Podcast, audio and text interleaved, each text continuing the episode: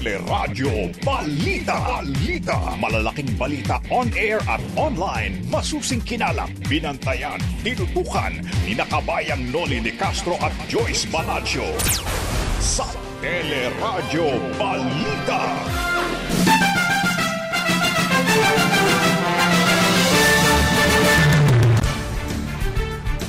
Okta Research Group, tiwalang maayos na ang sitwasyon para sa negosyo pagdating po ng Desyembre. Pero Department of Health nakukulangan pa sa mga datos para sabihing pababa na nga talaga ang mga kaso ng COVID-19 sa ating bansa. Mga batang edad labing dalawa na may comorbidity o iba pang sakit uunahin sa pag-arangkata ng pagbabakuna sa kalagitnaan ng Oktubre. Reformulated vaccine pinag-aaralan na ng mga eksperto laban sa breakthrough infections. Opisyal ng Pharmaly na si Crisel Mago hindi natunto ng NBI sa kanyang binigay na address sa Maynila. Pharmaly Director Lincoln Ong pumapila sa mga senador na wag na siyang humarap naman sa mga pagdinig pa ng Senado. Pangulong Rodrigo Duterte, bumaba ang rating sa pagka-vice-presidente sa Pulse Asia Survey. Mayor Sara Duterte, nanguna naman sa survey sa pagkapangulo. Senator Manny Pacquiao, nagretiro na sa boxing. Mga namatay sa war on drugs ng pamahalaan, umabot na sa mahigit 6,000 ayon sa PIDEA. 26 na napatay na itala noong Agosto. Isandaan at limampung barko ng China na ang ilan ay nangingisda pa namataan sa West Philippine Sea ayon sa National Security Council. At sa Showbiz Spotlight, pagpapalawig sa voter registration ay kinatuwa ng mga kapamilya stars. Yan ang ulo ng ating mga nagbabagang balita ngayong pong araw ng Webes, ikatatlumpo ng Setyembre 2021. Patuloy po ang aming paglilingkod sa pamagitan ng teleradyo ng TFC, Sky Cable Channel 26 at iba pa mga cable provider. Napapakinggan din po ang teleradyo sa ABS-CBN Radio Service App, ABS-CBN News App, at live streaming sa iWant TFC, news.abs-cbn.com at sa Facebook at YouTube channel ng ABS-CBN News. Magandang umaga, bayan! Kasama po natin tuwing umaga sa ating balitaan. Ako po si Joyce Balancho. Ako naman po ang inyong kabayan si Nolly Di Castro. Kami po ang mag-atid sa inyo ng ating mga nagbabagang balita.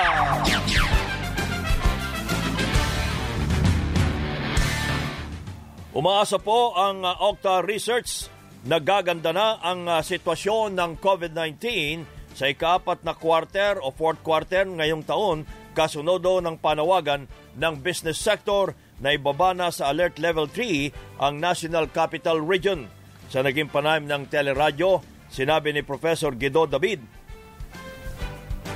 na naging epektibo ang pinatutupad na Alert Level 4 sa Metro Manila kaya inaasahang mababa na o bababa na ang mga kaso pagdating pa ng Desyembre kaya pwede nang pag-isipan ang mas mababang alert level. Tingin natin talaga um, maganda yung outlook natin for the fourth quarter of um, 2021. Um, by December, tingin natin talaga mababa na yung uh, bilang na kaso sa, sa NCR. Yes, ngayon may mga areas pa, mga probinsya na nagsisimula pa lang or nagkaka-surge pa lang sila. Tumataas pa lang yung bilang ng kaso. Meron sa, sa Region 2, uh, meron sa Region 1, meron sa, sa Region 6, meron sa Region 5. So itong mga areas na to, syempre kailangan tutukan natin. Pero, um, yun nga, um, ano naman tayo, optimistic tayo sa fourth quarter natin for our businesses and for the economy. Aminado naman si Professor David na kahit may downward trend na, hindi pa rin bababa ang bed occupancy sa mga ospital hanggat pumapalo sa 2,000 hanggang uh, 2,500 kada araw ang mga kaso ng COVID-19 sa Metro Manila. Sa hindi natin sinasabing okay na yung kalagayan ng mga hospital, at totoo na mataas pa rin yung occupancy sa hospital. Nakikita natin sa data yan. Tsaka naririnig rin natin sa mga doctors na uh, kasama namin, o yung mga doctors on the ground, na punuan pa rin. Kasi kahit na bumababa pa na yung bilang ng kaso, hanggat uh, more than 2,000 cases per day sa NCR, 2,000, sabi natin 2,500, ay hindi pa rin bababa talaga agad-agad yung mga bilang ng ano um, na-hospitalized based yan sa surge capacity na na-calculate namin. Si Professor Guido David ng Octa Research. Aminado naman ang Department of Health na kulang pa ang ebidensya para makumpirmang pababa na nga po mga kaso ng COVID-19 sa bansa. Sinabi ni Health Undersecretary Maria Rosario Vergere na kulang din ang datos sa breakthrough infection o yung tinatamaan ng sakit dalawang linggo matapos matanggap ang ikalawang dose ng bakuna. Kailangan din anya ang mga datos mula sa komunidad. We are encouraging our local governments, our vaccination sites na dapat na monitor po natin yung mga nababakunahan natin so that we can be able to get this kind of information this breakthrough infection so that we can report it to this system, the VG flow. Meron naman po kami nakakalap na datos uh, for these breakthrough infections. Our hospitals are helping us. They give us information regarding these breakthrough infections among our healthcare workers. But we still need information coming from our communities. Idinagdag pa ni Vergere, nakapansin-pansin ang pagtaas ng porsyento ng mga asymptomatic o yung hindi nagpapakita ng sintomas. Dahil dito, dapat anya maging maingat sa pahayag sa pagbaba ng mga kaso. Pinag-aaralan natin yan ngayon and we would like to also see if uh, yun pong mga paggamit natin ng ibang methods din ng pagte-test have an effect no, on this uh, increasing number of mild and asymptomatic. But our number one assumption would be the vaccines are working for all of us. No? But again, evidence should be there, so we are now analyzing. Iniimbestigahan naman ng DOH ang hindi pagkakatugma ng mga datos sa pagbaba ng mga nagkakasakit pero nananatiling mataas naman ang bed at ICU utilization rates sa maraming lugar. Kaya nga sabi namin, huwag tayong maging complacent. Tignan muna natin. Kasi hanggang sa ngayon, ang atin pong healthcare utilization ay mataas pa rin. We have 94 areas in the alert level 4 kung saan ang ibig sabihin niyan more than 70% ang utilization ng ICU nila. Wala po tayong area na nasa alert level 1. Ang ating alert level 2 ay less than 10 areas lang. Alert level 3 ay nasa mga 20 plus. Yan po si Health Undersecretary Maria Rosario Vergere. Mag-follow up nga ho tayo sa Senado sa pamagitan ni Senator uh, Frank Drilon, ang Senate Minority Leader. Magandang umaga po, Senator Drilon. Senator Frank. Magandang, magandang umaga, kabayan. Good morning po. Uh, tuloy ho ngayong araw na ito ang hearing pa? Opo, alas dos mamayang hapon. Ano po ang reaksyon ng Senado sa pakiusap ni uh, ito si Lincoln Ong. Lincoln, Lincoln Ong. Oo, nakiusap siya na wag na wag na siyang paharapin sa hearing ng Senado uh, Senator? Ala, alam mo, simple lang yan, kabayan. Eh. Opo. Sagutin niya lang ang mga tanong namin. Eh, hindi problema yan eh. Eh, ang problema niya, may tinatago siya, may piniproteksyonan siya. Ang, ang, ako eh, isa lang tanong ko, magkano ba ang tinulong ni, Mike, ni Michael Yang sa Parmali? Eh, ang sagot eh, siya na lang po ang tanongin niyo. Aba, eh, pwede ba yun? Ah, ah, yun lang tinatanong ko, kaya may kapangyarihan ng Senado na siya ilagay sa, hindi siya uh, sa detention center hanggang siya po ay sumagot. Ito po isang ayon sa mga desisyon ng Korte Suprema na habang hindi ka sumasagot sa mga tanong ng mga senador, eh pwede kang uh, i-detain. Dahilan kabayan, eh kung lahat na resource person ayaw sumagot sa aming uh, mga tanong, paano naman kami gagawa ng aming trabaho? Yun ang po ang simpleng, uh, yung pinakasimpleng uh, uh, sitwasyon uh, pag-describe ko ng situation. Magsalita lang siya. Opo. Sagutin niyo ang mga tanong namin at uh, siya, ako mismo magsasabing uh, ilabas na si Mr. Ong. Ay di ba sa mga unang hearing po ay sinasabi na nangutang ang Farmally kay Ginoong Ang para pondohan ang uh, bilyon na bibiling mga uh, gamit para sa COVID-19? Tama po yan, kabayan. Uh, uh, inamin ni Ong mismo Oho. na nangutang ang Parmali. Kaya tinanong ko, magkano inutang? Oho. Eh, ayaw na pong sabihin. Ngayon? Sinabi niya nangutang. Oho. Nung tinanong ko, magkano utang? Magkano tinulong? Eh, hindi na po sumasagot. Eh, sabi niya, tanungin mo ng si Bangaliak. P- Pwede ba yun? So lumalabas po na malabo pa kung saan talaga kinuha yung pera na pinambili na bilyon-bilyon para po dyan sa mga gamit na yan sa COVID-19 ng uh, Department of Health. Inaamin na nanggaling kay Michael Yang. Okay. Hindi lang alam kung magkano ang ang ang inutang at ah, magkano ang tinubo ni ah, magkano ang ang interest man kung mayroon man. Ah, at ano ba o may commission ba si Michael Yang doon sa ah, mga purchases at tinuro niya mo sa flyer at pinahiram na pera?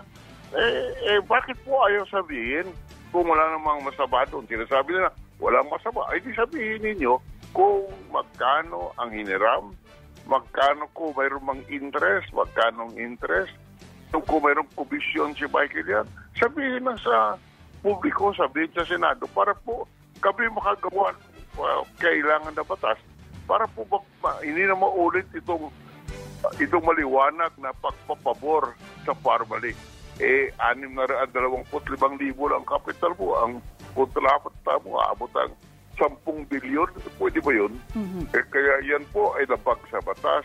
Nagpapakita sa aming investigasyon na pinaboran ng husto ang Parmali. At yan po ay, ay paglabag sa Anti-Graft and Corrupt Practices Act. Opo, Senator Drilon, meron pong open letter si Ong sa mga senador at sabi po niya nakakatanggap na daw po siya ng death threats. Pinipressure po siyang ituro ang kanyang ugnayan kay Pangulong Duterte dito sa mga transaksyon na ito. Ano po ang reaksyon ninyo sa ganitong liham? Eh, hindi ko naman siya tinatanong ng transaction kay Pangulo. Tinatanong ko lang magkano pinahiram ni ni uh, Michael Yang sa kanila. Ay hindi ko po alam yung mga yung mga threats na yan at uh, hindi po kami we will not be distracted patuloy pa rin ang aming paghahanap ng katotohanan. Opo, at humihingi daw po siya ng konsiderasyon dahil nakaka, nakakaranas na daw po siya ng mental stress dahil daw po sa kanyang continued detention. Simple lang po ang sagot. Di sagutin niya kung magkano pinahiram sa kanila ni Michael Yang at ano ang kinita ni Michael Yang dito. Mhm. Meron na po ba kayong update po no sa contact naman po kay Crisel Mago, yung isa rin pong opisyal ng Formally? Meron daw po siyang ah, statement din po na nakikipag-ugnayan na daw siya sa komite? O wala po ako nakikita ang sulat kung, kung meron siyang ah, ganong sinabi, di mamayang hapon, ah, sabihin niya sa amin, ang lahat na alam niya tungkol dito, o, ah, tungkol sa pagbabago ng expiration date ng mga face mask, na doon po sa imbis sa testigo ni Presidente ni Senator Hontiveros, eh nagsasabi na pinapalitan nila yung mga expiration date para mapakita na na mahaba pa ang panahon bago po mag- mag-expire itong mga supplies na ito. Opo. With how is it going ngayon po sa Senado? Do you believe, Senator, mukhang mahaba pa po ba ito magiging ah, pagdinig pa po ng Senado? Ay, hindi po kita masagot dyan. Depende po ah, kung uh, depende sa informasyon at ah, mga testimony na aming mahagilap sa mga testigo. Ano ho bang hinahabol pa natin kay uh, Lincoln Ong? Ah, isa lang kaba, sa akin ha, hindi ko Oo, alam oo, sa ba kasamaan ko. Para sa akin, ba, sabihin niya kung magkano pera ang binigay o pinahiram ah, Ni Michael Yang. ni Mike, Michael Yang. Yan lang po. Oo. Okay. Ah, ito namang abogado niya na si Attorney Fernando Topacio ay nagsabi na posible siyang magsampa ng reklamo laban ho dito sa kay halimbawa si Senadora Ontiveros uh, kaugnay po sa sa naturang pagharap at ah, pinipilit na pagharap ni Lincoln Ong. Ni Lincoln Ong Hello? ay isang ayon po sa diskusyon ng Congress na dapat nakutin niya. Senator, Senator. Senator, Oh, hello. medyo Oh, medyo na, na pumangito ang signal nyo. Oh, I- I'm sorry. Mag maghanap ako Yan, ng... yan, yan, yan. Okay na, okay Ah, na. dito. Okay, so, Okay okay, na, oo. sige. Oho. oh, sorry, kabayan. Ano yung tanong ninyo? Yung tungkol ho sa banta nitong si Attorney Ferdinand Topacio tungkol sa kanyang ah, kliyente. Ah, ang sinasabi niya na... Ano, Kakasuhan pa raw binig- kayong mga senador. Ano, ano daw po? Kakasuhan pa raw ho kayong mga senador. Ay, kami po'y handa humarap sa anumang kasong isasampan nila sa amin lang po. Ang hinahanap po namin yung katotohanan. Ay, ika nga sa English, eh, they can do their worst. We will do our best in seeking the truth. Ha? gawin nila ang lahat na gusto nilang gawin. Sa amin, eh, eh, simple lang, naghahanap lang kami ng katotohanan. Oh. Ngayon, ah, si Ong Ho ay nasa custody pa rin ng ah, Senado. Anong ah, nagpa na, pumigil ho na siya i- ilipat sa city jail?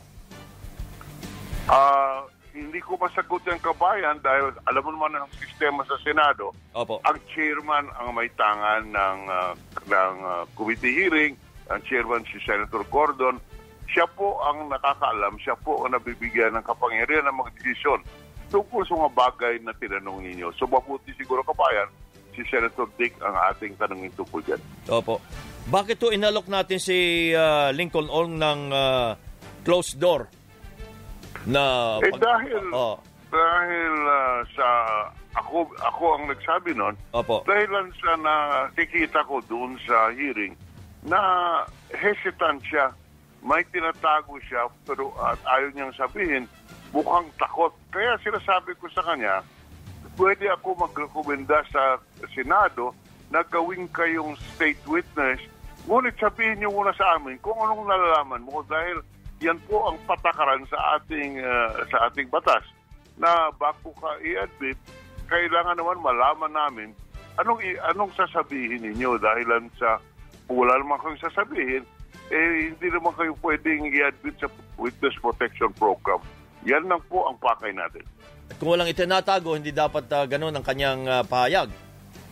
Tama po yan, kung wala siyang tinatago. Kaya po, nakikita-kita ko naman doon po sa kanyang pag-testify na talagang hesitant sumagot at may tinatago talaga. Paano yan? Si Crisel Mago, si Lincoln Ong, yan ho ba inaasahan pa natin na haharap sa pagdinig ng Senado? Eh sana po ang umarap ah, dahilan sa marami pang mga bagay na uh, ibig namin itanong. Ngunit hindi po natin sila mapipilit kung ayaw na nilang umarap. Kagaya ni Lincoln noong kung ayaw niyong sumagot, ay di okay lang. Pero hindi rin siya bibitiwan ng Senado. He cannot be released dahilan po siyang ayaw naman yan sa kapangyarihan ng Senado na hanapin ang katotohanan. Opo, ay paano ho yan? Kung hindi sila harap na dalawa, sino ho ang inaasahan nating harap ngayon sa hearing ng Senado? Ah, hindi ko po masagot yan. At again, kabayan, si uh, Senator uh, Gordon ang nakakaalam kung sino ang kukumbidahin ah, at ano mga bagay. Kami po maitatanong pa sa uh, uh, ibang resource persons ah, na, naka, na, na isa lang din noong nakaraang ah, hearing.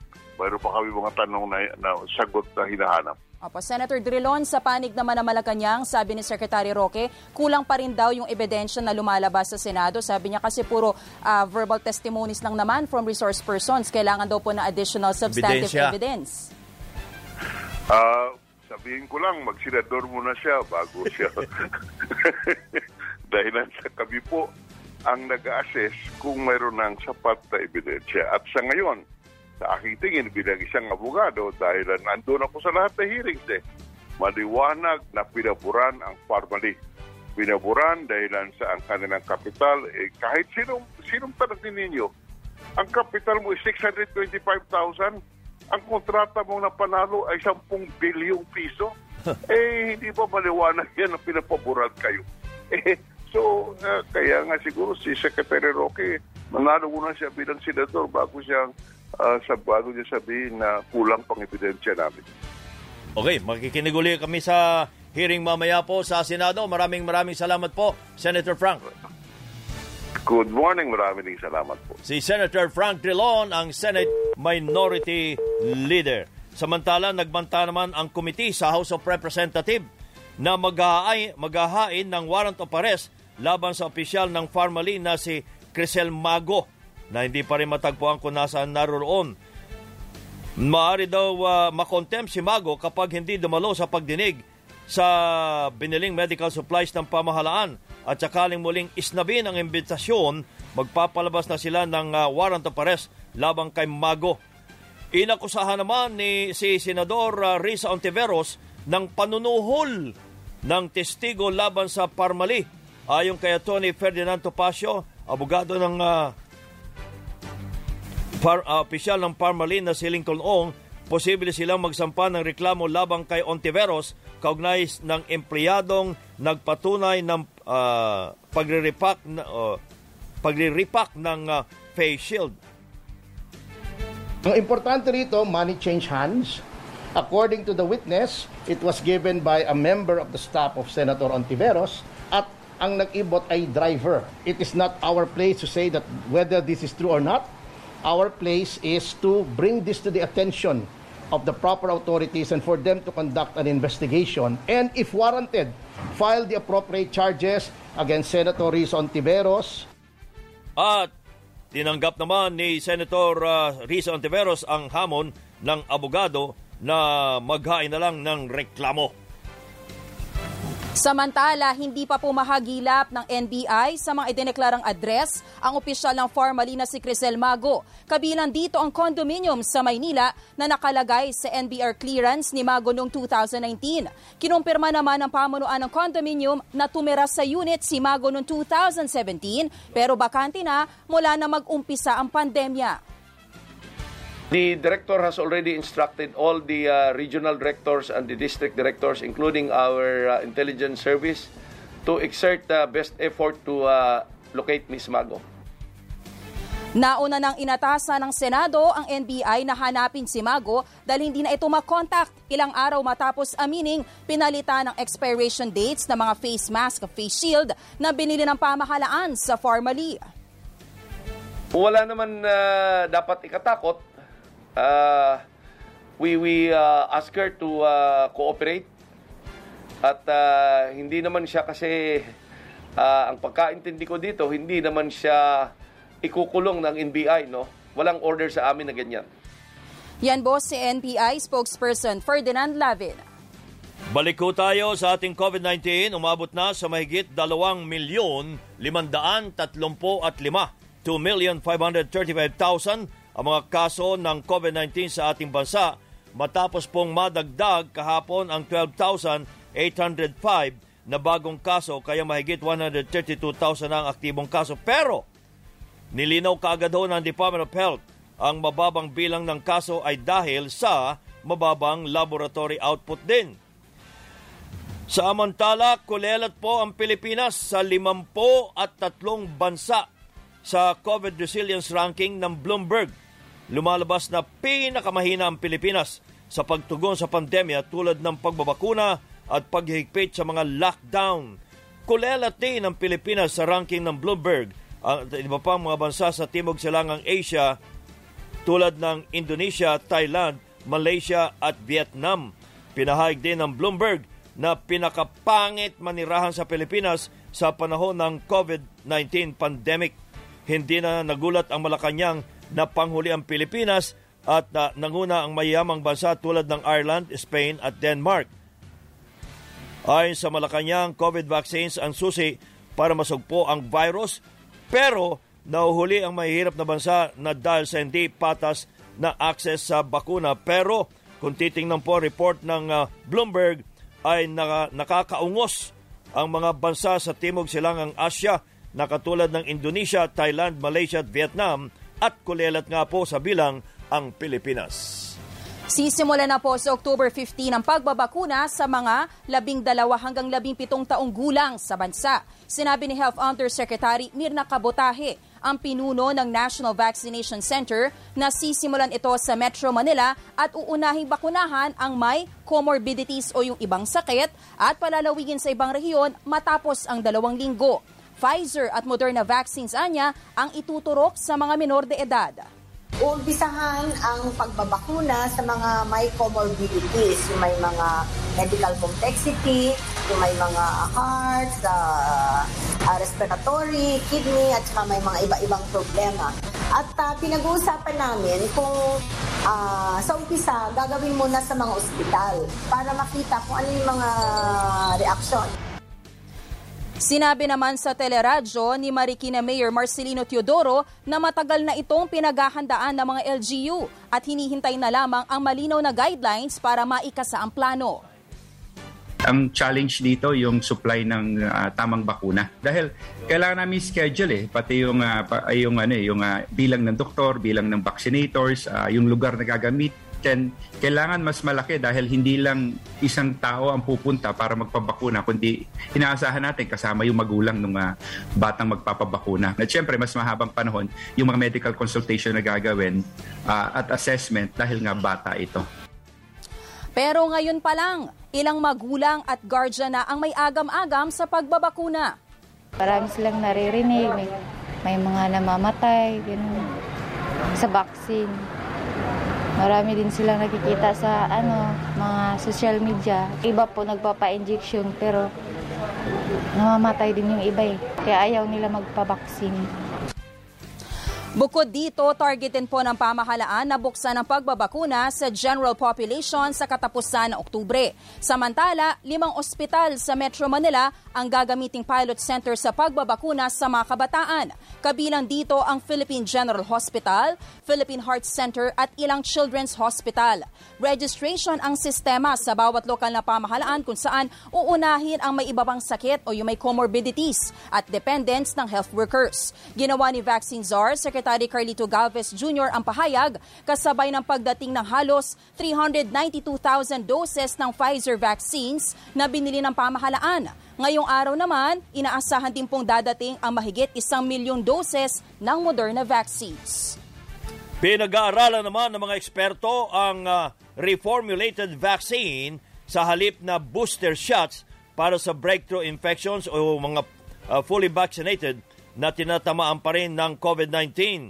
Sa panayam ng teleradyo, sinabi ni Dr. Edsel Salvania, infectious disease specialist at membro ng DOH Technical Advisory Group, na mas mainam ang reformulated vaccine o pagpapataas ng efficacy rate ng bakuna para labanan ang iba't ibang variant ng COVID-19. Pinag-aaralan pa kung kinakailangan talaga or kung mas magandang gamitin yung tinatawag na reformulated ano na mga bakuna. Dinadagdagan po siya ng mga uh, antigen or proteins na uh, na para sa Delta at sa mga variants of concern po. Pinag-aaralan na po ito and they're already in clinical trials. Kinumpirma naman ni Dr. Salvania na uunahin sa pagbabakuna sa kalagitnaan ng Oktubre para sa edad 12 hanggang 17 ang mga batang may uh, comorbidity at mga o may mga sakit at isasama sa A3 priority group. At sa mga bata, siguro ang uunahin rin natin yung mga A3 na bata. Ibig sabihin, mga bata ang may mga sakit rin that uh, puts them at higher risk for COVID. Most kids naman are healthy, thank God. Pero may mga bata kasi nagkakaroon din ng cancer, meron yung mga tinatawag na autoimmune diseases na nakakapagpababa ng kanilang immune system. So, ito po talaga yung unahin natin, sasama na po natin sila sa A3. Samantala, 339 na ang mga bagong kaso ng Delta variant ang na-detect ng Philippine Genome Center kahapon. Sinabi ni DOH Undersecretary Maria Rosario Vergere na umaabot na ngayon sa 3,366 ang kabuang Delta variant cases sa bansa. Iginit naman ni Justice Secretary Minardo Guevara na hindi pwede ang mandatory vaccination kung walang batas para dito Ayon kay Guevara, bagamat pwedeng ipilit ni Pangulong Duterte ang police power ng uh, Estado para obligahin ang publiko na magpabakuna, hindi naman pwedeng parusahan ang mga ayaw magpabakuna hanggat walang pinagtitibay na batas. Napag-uusapan po ang bakuna, magtungo tayo sa Odjongan Romblon. Andun po si uh, Mayor uh, Trina Fermalo Fabic. Mayor Trina, magandang umaga po. Magandang aga po, kabayan. Maaga, uh, Opo. Diyan po ba sa Romblon ay nakakarating ang supply ng bakuna? Meron naman po. May mga oh. dumadating naman. Uh, nag-aantay lang kami. Uh, pag may po ay na-inform ng DOH na may parating, nagsischedule po kami kaagad ng vaccination. Eh, ilan ho na bakunahan dyan sa Romblon? Uh, for the whole province po, hindi po ako sigurado sa figures, pero dito po sa aming bayan, so, ng Ojongan, oh. Uh, sa aming target na almost 44,000 ay around 14,000 po ang 14? uh, nabakunahan na ng at least first shot. So mga 32% po. 1-4, 14,000 po? Opo, 14,000 out of 43,700. Yung 14,000 na yun na naka-second dose na? Uh, hindi pa po. First dose pa lang po yan. First dose pa lang? Ang uh, second dose po namin, uh, around 8,000 pa lang po. So around 17% pa lang po ang aming uh, fully vaccinated. Ay, kailan no ba kayo nakapagpabakuna o nagsimula magbakuna? Uh, nung mga May po, nag-start ang aming bakuna. May? Pero hang... ano, dependent po kami sa supply na nanggagaling po sa taas. So May hanggang ngayon, naka-first dose pa lang ho kayo at 14,000 pa lang ang nababakunahan. Tama ba? Opo, yes po, 32%. 32% pa lang. Oh. Mayor Bale, sa inyo po bang lugar, issue po ba yung uh, vaccine hesitancy o hindi naman po? Supply ng bakuna yung po ba ang dahilan? Hindi Oo. nagpapabakuna. Oho. Uh, both naman po, pero hindi na rin masyadong issue ang vaccine hesitancy in the sense na marami ang uh, gustong magpabakuna. Bakuna. There's Wala. more demand than supply. So Walang hopefully, bakuna. mas marami pa pong bumaba dito sa mga uh, rural areas. Mm-hmm. Ang kaso po ng COVID-19 sa inyong lugar, kamusta po? Uh, medyo tumataas po sa ngayon eh. Oo, for the whole province, medyo may uh, konting surge. Uh, may ilang documented cases na rin po ng Delta variant dito sa aming probinsya. Mm-hmm. Ano hong binakuna ninyo dyan? Anong uh, iba-iba po. Ako po, Sinovac. Ah, and then meron din pong available na Moderna, uh, J&J, and Pfizer. Ano hong pinakamarami? Sinovac po. Sinovac pa rin. Mm, mga hospital po ninyo, kamusta naman po ang utilization rate? Uh, so far, yung aming mga COVID areas, pagkaalam ko po ay uh, almost reaching capacity. Pero may, may space pa naman po. Meron namang pulmonologist uh, on duty. And uh, meron naman pong COVID ward. Ano po bang quarantine status po ngayon ng Romblon? Uh, GCQ, MGCQ po kami. MGCQ, pinakamaluwag. Oo, maluwag yes, lang. Oho, kayo mananawagan po ba since uh, end of September na po na pwede po sigurong higpitan para po masolusyonan yung pagtaas ng kaso ng uh, COVID sa inyo? Actually po, magkakaroon kami ng meeting maya-maya din ng mga mayors kasama po ang aming provincial officials tungkol uh, sa sitwasyon na yan, whether may need po na maghigpit or mag-change po ng aming status. Opo. Eh, kayo ba ay nakakapag-test pa rin ho sa mga mamamayan ng Odyongan? Yes po, may testing po kami. We actually offer free antigen testing para sa mga antigen. gustong magpa-test. Okay. And then, meron naman po kaming RT-PCR testing din. Meron din. Ay, pasano dinadala kapag na-test ng RT-PCR? Bale sa Manila po. Sa Ay, Caloocan, sa Tala, or Ang sa RIT, RITM. So, ilang araw ho bago makabalik sa inyo ang resulta? Uh, usually po, around 3 days. 3 days? Yes po. 3 days. Ay, paano ho yan? Paano ho yan? Paano ang contact tracing kapag nag-positive? Uh, ano po, in the meantime, habang inaantay yung test results, naka-quarantine na rin po yung mga tao. And then, pag nag-positive po yan, they are brought to isolation and then continuous naman po ang aming contact tracing. So up to second generation po ng close contacts ang pinapa-quarantine namin. Okay. Maraming salamat po, Mayor Trina, at good morning. Salamat po. Si Mayor Trina Fermalo Fabic ng Odjongan, Romblon. Magbabalik ang Teleradyo Balita.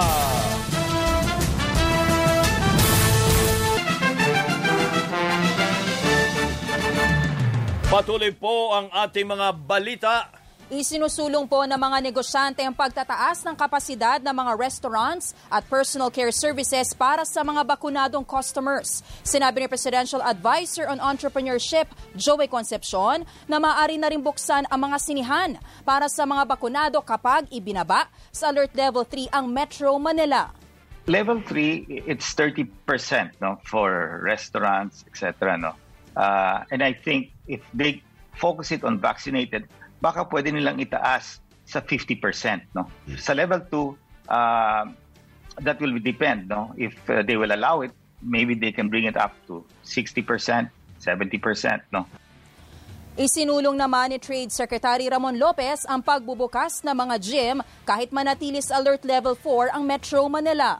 Kung dati ay 100 ang allowed, let's say sa isang lugar na 400 square meters na gym, uh, i-limit dun sa 20% nun. So kung 20 people lang, inibis na 100. Uh, so may mga at saka strengthen yung ventilation. Buksan ng window, buksan ng ang pintuan para may hangin. Ilang salons naman ang nakaisip ng paraan para madagdagan ang kanilang kapasidad, tulad sa Las Piñas na sa garden ng bahay ang gupitan at iba pang service. Habang ang isang high-end salon sa Quezon City naglagay ng alfresco o open-air beauty facility sa roof deck ng building. Samantala, naglabas ang DTI at ang Department of Tourism ng guidelines sa health protocols para sa indoor at outdoor dining sa ilalim ng alert level system sa Joint Memorandum Circular na pirmado ni na DTI Secretary Ramon Lopez at Tourism Secretary Bernadette Romulo Puyat, ilan sa mga patakaran ay dapat may tabletop clear dividers na gawa sa acrylic ang face-to-face seating arrangements para sa indoor dining, habang alternate o diagonal seating naman para sa outdoor. Dapat din umanong tiyakin ng mga restaurants ang sapat na air exchange sa mga kulob na lugar may hand hygiene at sanitation facilities at may isang metrong physical distancing sa lahat ng panig ng upuan at maging sa pagpila. Sandali po at si Secretary Silvestre Bello ay naghihintay sa kabilang linya ng uh, Department of Labor and Employment. Uh, maraming salamat po, Secretary, at good morning. Good morning, Kabayan Noli. Ano na po ang naging uh, desisyon ng uh, uh, Department of Labor and Employment tungkol sa pagbabawal na magpadala ng mga OFW sa Saudi Arabia. Kabayan Noli, inano ko pa, inihintay ko pa ang rekomendasyon ni Administrator Olaria ng POEA. Okay. Kasi po, nagpadala ako ng instruction sa kanya na pag-aralan yung posibilidad na mag-deployment ban sa KSA dahil sa dami ng mga incidents of maltreatment ng ating mga OFWs. Lalong-lalo na yung incident na merong general dyan, Oo. powerful yata, eh, pinahihirapan yung ating mga OFWs. Mabuti na lang, naiuwi natin yung lima, pero meron pang tatlo na naiwan sa kanya at bukang ayaw pa palayain. Oo. Oo. Ano ho bang patakaran natin kapag ganyang may reklamo ang mga OFW ano ho ang nagiging papel maliban sa papel ng ating uh, Labor Department na, kumaka- na kinakatawan sa Saudi Arabia, pero ano ho ang papel ng mga uh, recruitment agencies? Napapatupad uh, po silang ano, kabayan no, oh. joint and joint and several liability nila with the foreign recruitment agency. Pwede natin habulin yung mga local recruitment agencies at meron ding ano, criminal liability yung mga employers, including the foreign recruitment agencies, na pwedeng isampa ng ating pamahalaan in behalf of the OFW through the ATN. Ito yung Assistant to National of the Department of Foreign Affairs. Po, yung bang general na yun ay kinasuhan na po dahil ang sinasabi, doon sa labing anim na OFW na nagre-reklamo, eh dalawa na ang uh, natili pa rin sa uh, sa naturang uh, former Saudi general. Ano na uh, nangyari? Pinag-aralan po. Ang alam ko po, pinag-aralan na po ng ATA, ng TFA po, kabayan. No? Opo. So, oh, pero in the meantime, eh, gusto namin, iuwi na namin. Kaya lang, matigas ang ulo nitong lintik na general na ito. Ayaw pakawalan. kaya, Ayaw pakawalan?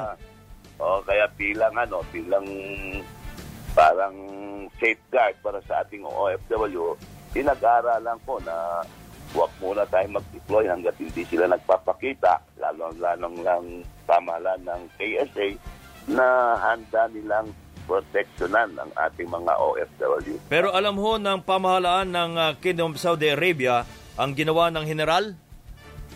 Palagi ko alam nila kasi very influential daw yan yan eh. Oo, oo. Oo. Ay kung very influential, baka hindi alam ng uh, Saudi government alam sigurado yan, kabayan Noli, kasi kung daw, parang relative daw eh, ng isang ah, royalty eh. Oo. Okay. Mm-hmm. Opo, Secretary. Uh, Apo, Ma'am Joyce. Yes, good morning po, Secretary. Pero base po sa monitoring natin, kamusta po itong uh, at least dalawang OFWs na hindi na pa rin po, pa. o na natitira pa, hindi pa po nakakauwi? Ayun na nga po, yun ang pingit natin kinukuha. Pero matigas nga ang ulo nitong general na ito. That is why parang counter move po eh kung ayaw mo palaya yung dalawang OFW namin, magde-declare ako ng deployment ban para maramdaman ng ng Saudi government. Pero yung nga, pinag-aralan pa ng POEA and let's find out kung ano maging recommendation nila, Ma'am Joy. Apo, how soon po kaya makakapag-desisyon po ang uh, DOLE dito po sa issue na to ng deployment uh, suspension? Hinihintay ko na lang, ano, hinihintay ko na lang, Ma'am Joyce, yung recommendation ni Administrator Olalia. Eh, yun hong recruiter. Ito ho ba iba-iba ang recruiter? Ah, itong local recruiter kabayan no, we will ask them to assist in the ano in the release of these OFWs. Kapag hindi nila ginawa rin yan, we either suspend or cancel the life, their license. Okay. Maraming salamat po, Secretary, at magandang umaga. Salamat din po, Kabayan Noli, Ma'am Joyce. Magandang umaga po. Secretary Silvestre Bello ng Department of Labor and Employment. Samantala, umabot na po sa 6,100 at siyam na po at isa ang namatay sa war on drugs ng pamahalaan simula pa noong July 1, 2016.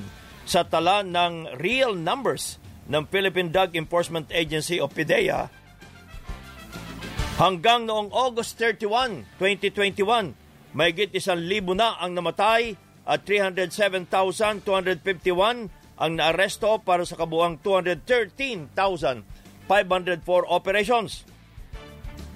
Pinakahuling naitala ang 26 na namatay noong Agosto na kasama na sa kabuang bilang. Lumitaw naman sa pag-aaral ng University of the Philippines na dalawa o dalawa kada araw ang napapatay sa kampanya kontra droga noong uh, Hunyo-Agosto.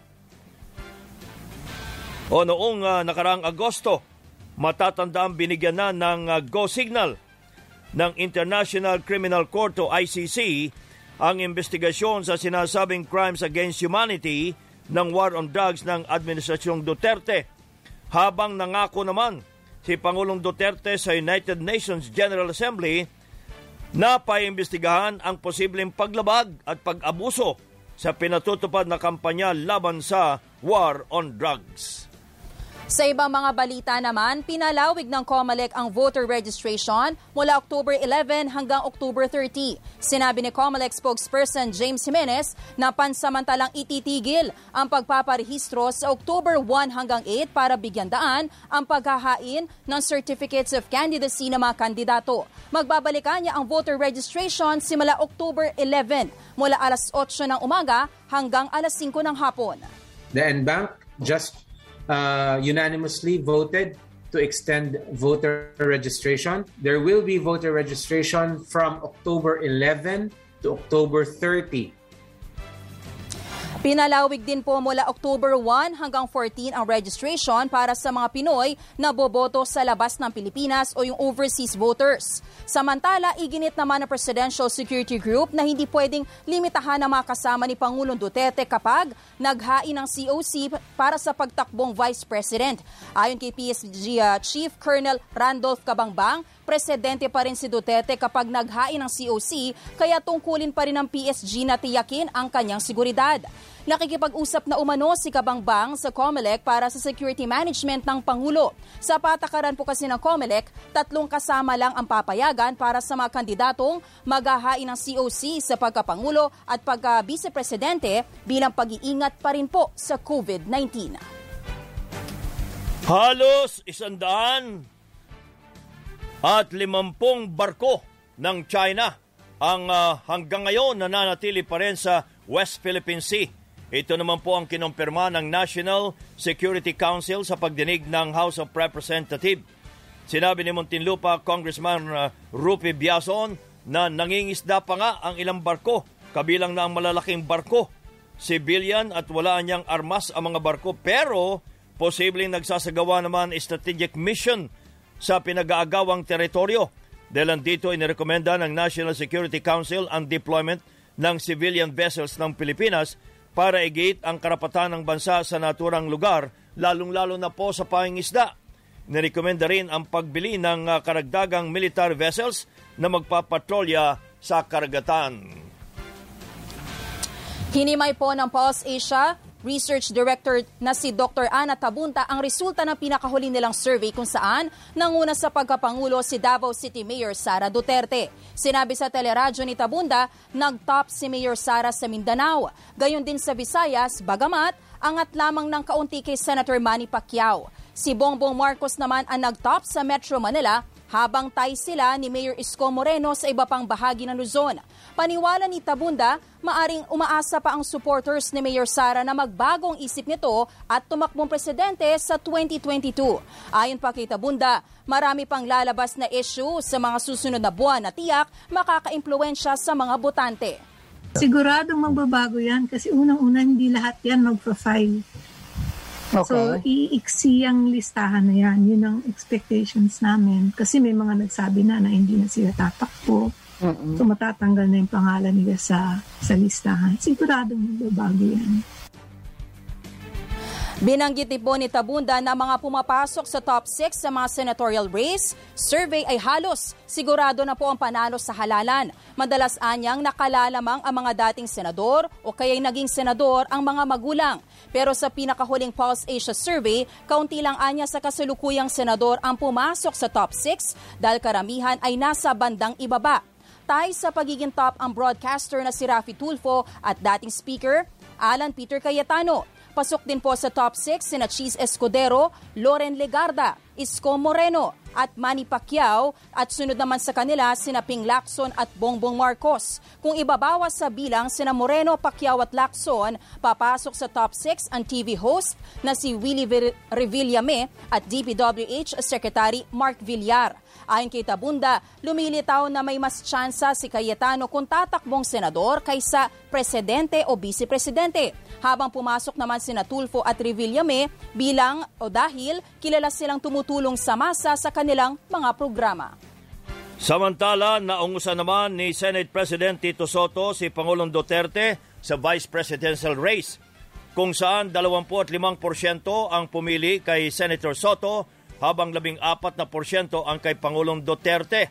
Paliwanag ng uh, Pulse Asia, maaring nakaapekto ang uh, naunang pagdideklara ni Senator Soto kaysa sa Pangulo. Bukod pa sa ginawa ang survey sa kasagsagan ng investigasyon sa sinasabing overpriced na pagbili ng gobyerno ng COVID-19 supplies. The Senate is uh, actively engaged since late August in investigating certain anomalies, alleged anomalies in the Department of Health. So, and that has been captured in several reports um, by various media. Si Pulse Asia President Ronald Holmes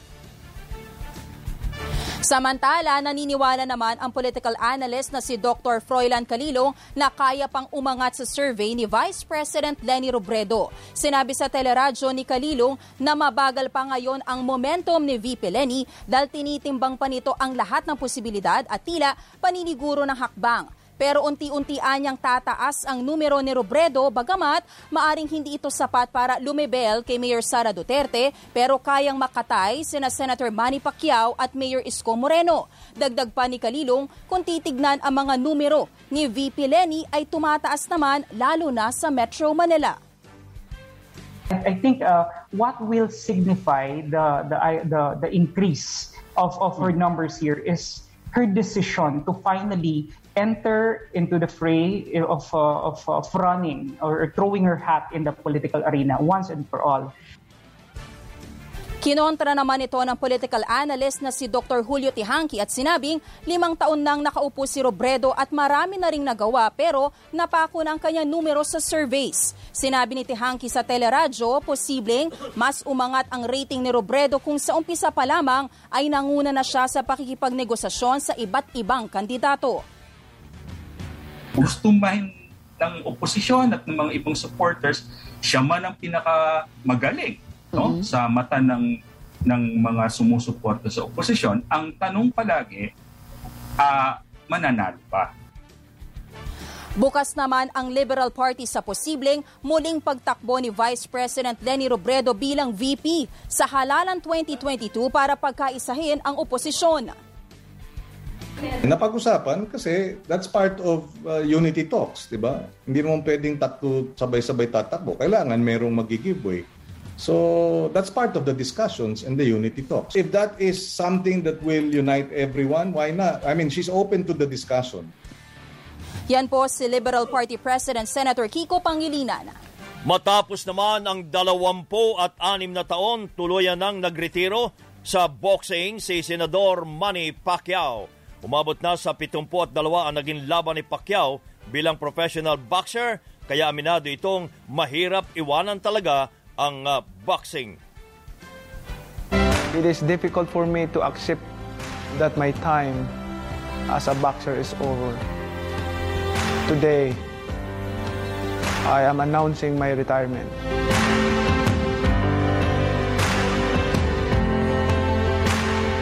I never thought that this day would come. As I hang up my boxing gloves, I would like to thank the whole world, especially the Filipino people, for supporting Manny Pacquiao. Goodbye, boxing. Nagpasalamat naman si Senator Pacquiao sa mga tumulong sa kanyang uh, karir, kabilang na ang uh, mga coach na uh, kaanak, kaibigan at taga-suporta. Freddy Roach was not only my trainer, but also my family, a brother, and a friend. When you speak of friends, there is no one closer to me than Buboy Perandes, whom I have known for almost my whole life. He is more than a coach to me. To the boxing fans all over the world, thank you very much. Pinasok ni Senator Pacquiao ang professional boxing sa edad na labing-anim noong 1995 hanggang sa naging uh, kaisa-isang boksingero na nanalo ng world title sa walong weight class. Sa ngayon, nakatutok ngayon si Pacquiao sa trabaho bilang senador at paghahanda sa pagtakbong Pangulo sa halalan 2022. Sa ibang mga balita naman, isinusulong ng Department of Health ang mahigit 49 na bilyong pisong pondo para sa Special Risk Allowances o SRA ng mga healthcare workers sa susunod na taon. Sa budget deliberation ng Kamara sa mahigit 222 billion pesos na panukalang budget ng DOH para sa 2022, iginit na may akda ng panukala na si Cebu Representative Vincent Fran- Franco Fasco na sakop ng SRA ang mga healthcare workers at frontliners na lantad sa mga pasyenteng may COVID-19. Ikakategoryaan niya ang pamamahagi buwan ng benepisyo batay sa peligro ng pagkakalantad ng mga manggagawa sa virus. Makakatanggap na siyam na libong pisong buwan ng allowance ang mga high risk sa health workers o yung mga health workers na direktang may contact sa mga pasyenteng may COVID-19. 6,000 piso naman para sa mga medium risk workers at 3,000 piso para sa mga low risk na manggagawa. Matatanda ang una ng sinabi ni Health Secretary Francisco Duque na walang inilaang pondo ang kagawaran para sa SRA ng mga healthcare workers matapos umano'y alisin ng Department of Budget and Management ang alokasyon para rito sa panukalang pondo ng DOH sa COVID-19. Nagbabaga pa rin ang mga balita tampok sa Teleradyo Balita.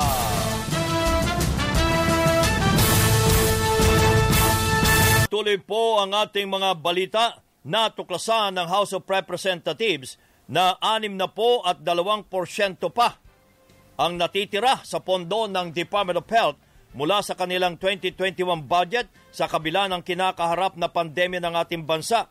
Sa budget deliberation para sa panukalang budget ng DOH sa susunod na taon, napagalaman na mula August 31, mahigit 94 billion pesos pa lamang ang nagagamit ng DOH mula sa kanilang mahigit na 246 billion pesos na pondo ngayong taon.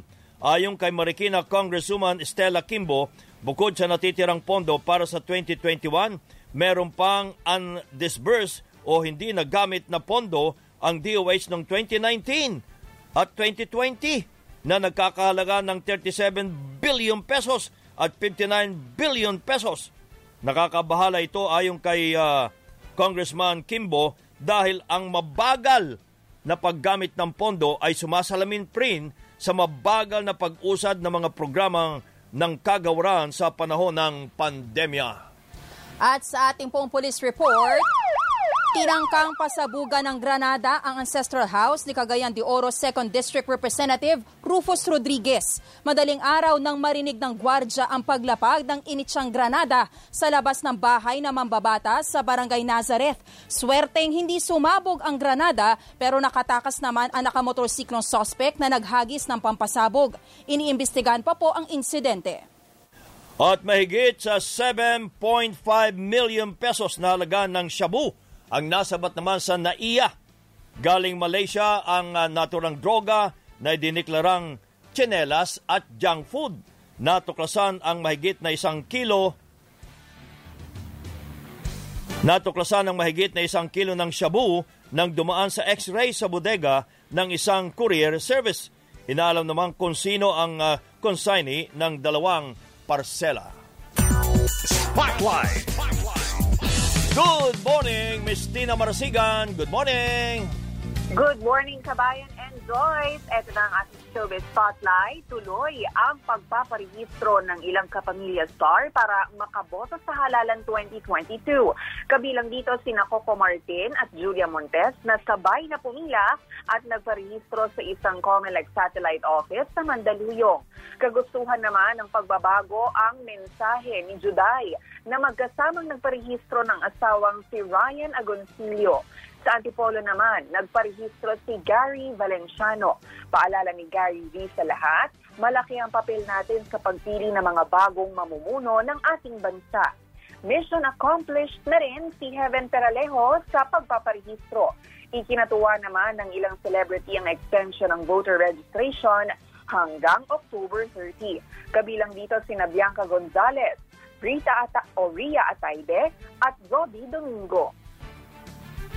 Siyempre, naisip ko dyan yung mga Pilipino na nawalan ng pag-asa sa pagre-rehistro. Kasi ultimo, late sila sa pila, sobrang haba ng pila, limited yung slots, ang daming mga limitations eh. Pero this gives everyone a sense of hope. May mensahe rin si Robbie sa mga first time na makakaboto sa Halalan 2022. Congratulations! Dahil pwede ka nang bumoto, you have that voice and now you can raise your voice. But it is important as well to listen. Makinig kayo sa sinasabi ng mga tatakbo. Makinig kayo sa mga nangyayari ngayon. At makinig ka sa sarili mo. Showbiz spotlight, ito po si Tina Marasigan na nagsasabing work hard, work smart, and have a good heart. Back to you, Camps and Joy. Maraming salamat, Miss Tina Marasigan. At yan po ang kabuuan ng ating mga balita itinampok sa Teleradyo Balita. Ako po si Joyce Balanso. Ako naman po ang inyong kabayan si Nolly Di Castro. Kami po ay nagpapasalamat. Nag-iwan muna ng isang magandang umaga, bayan!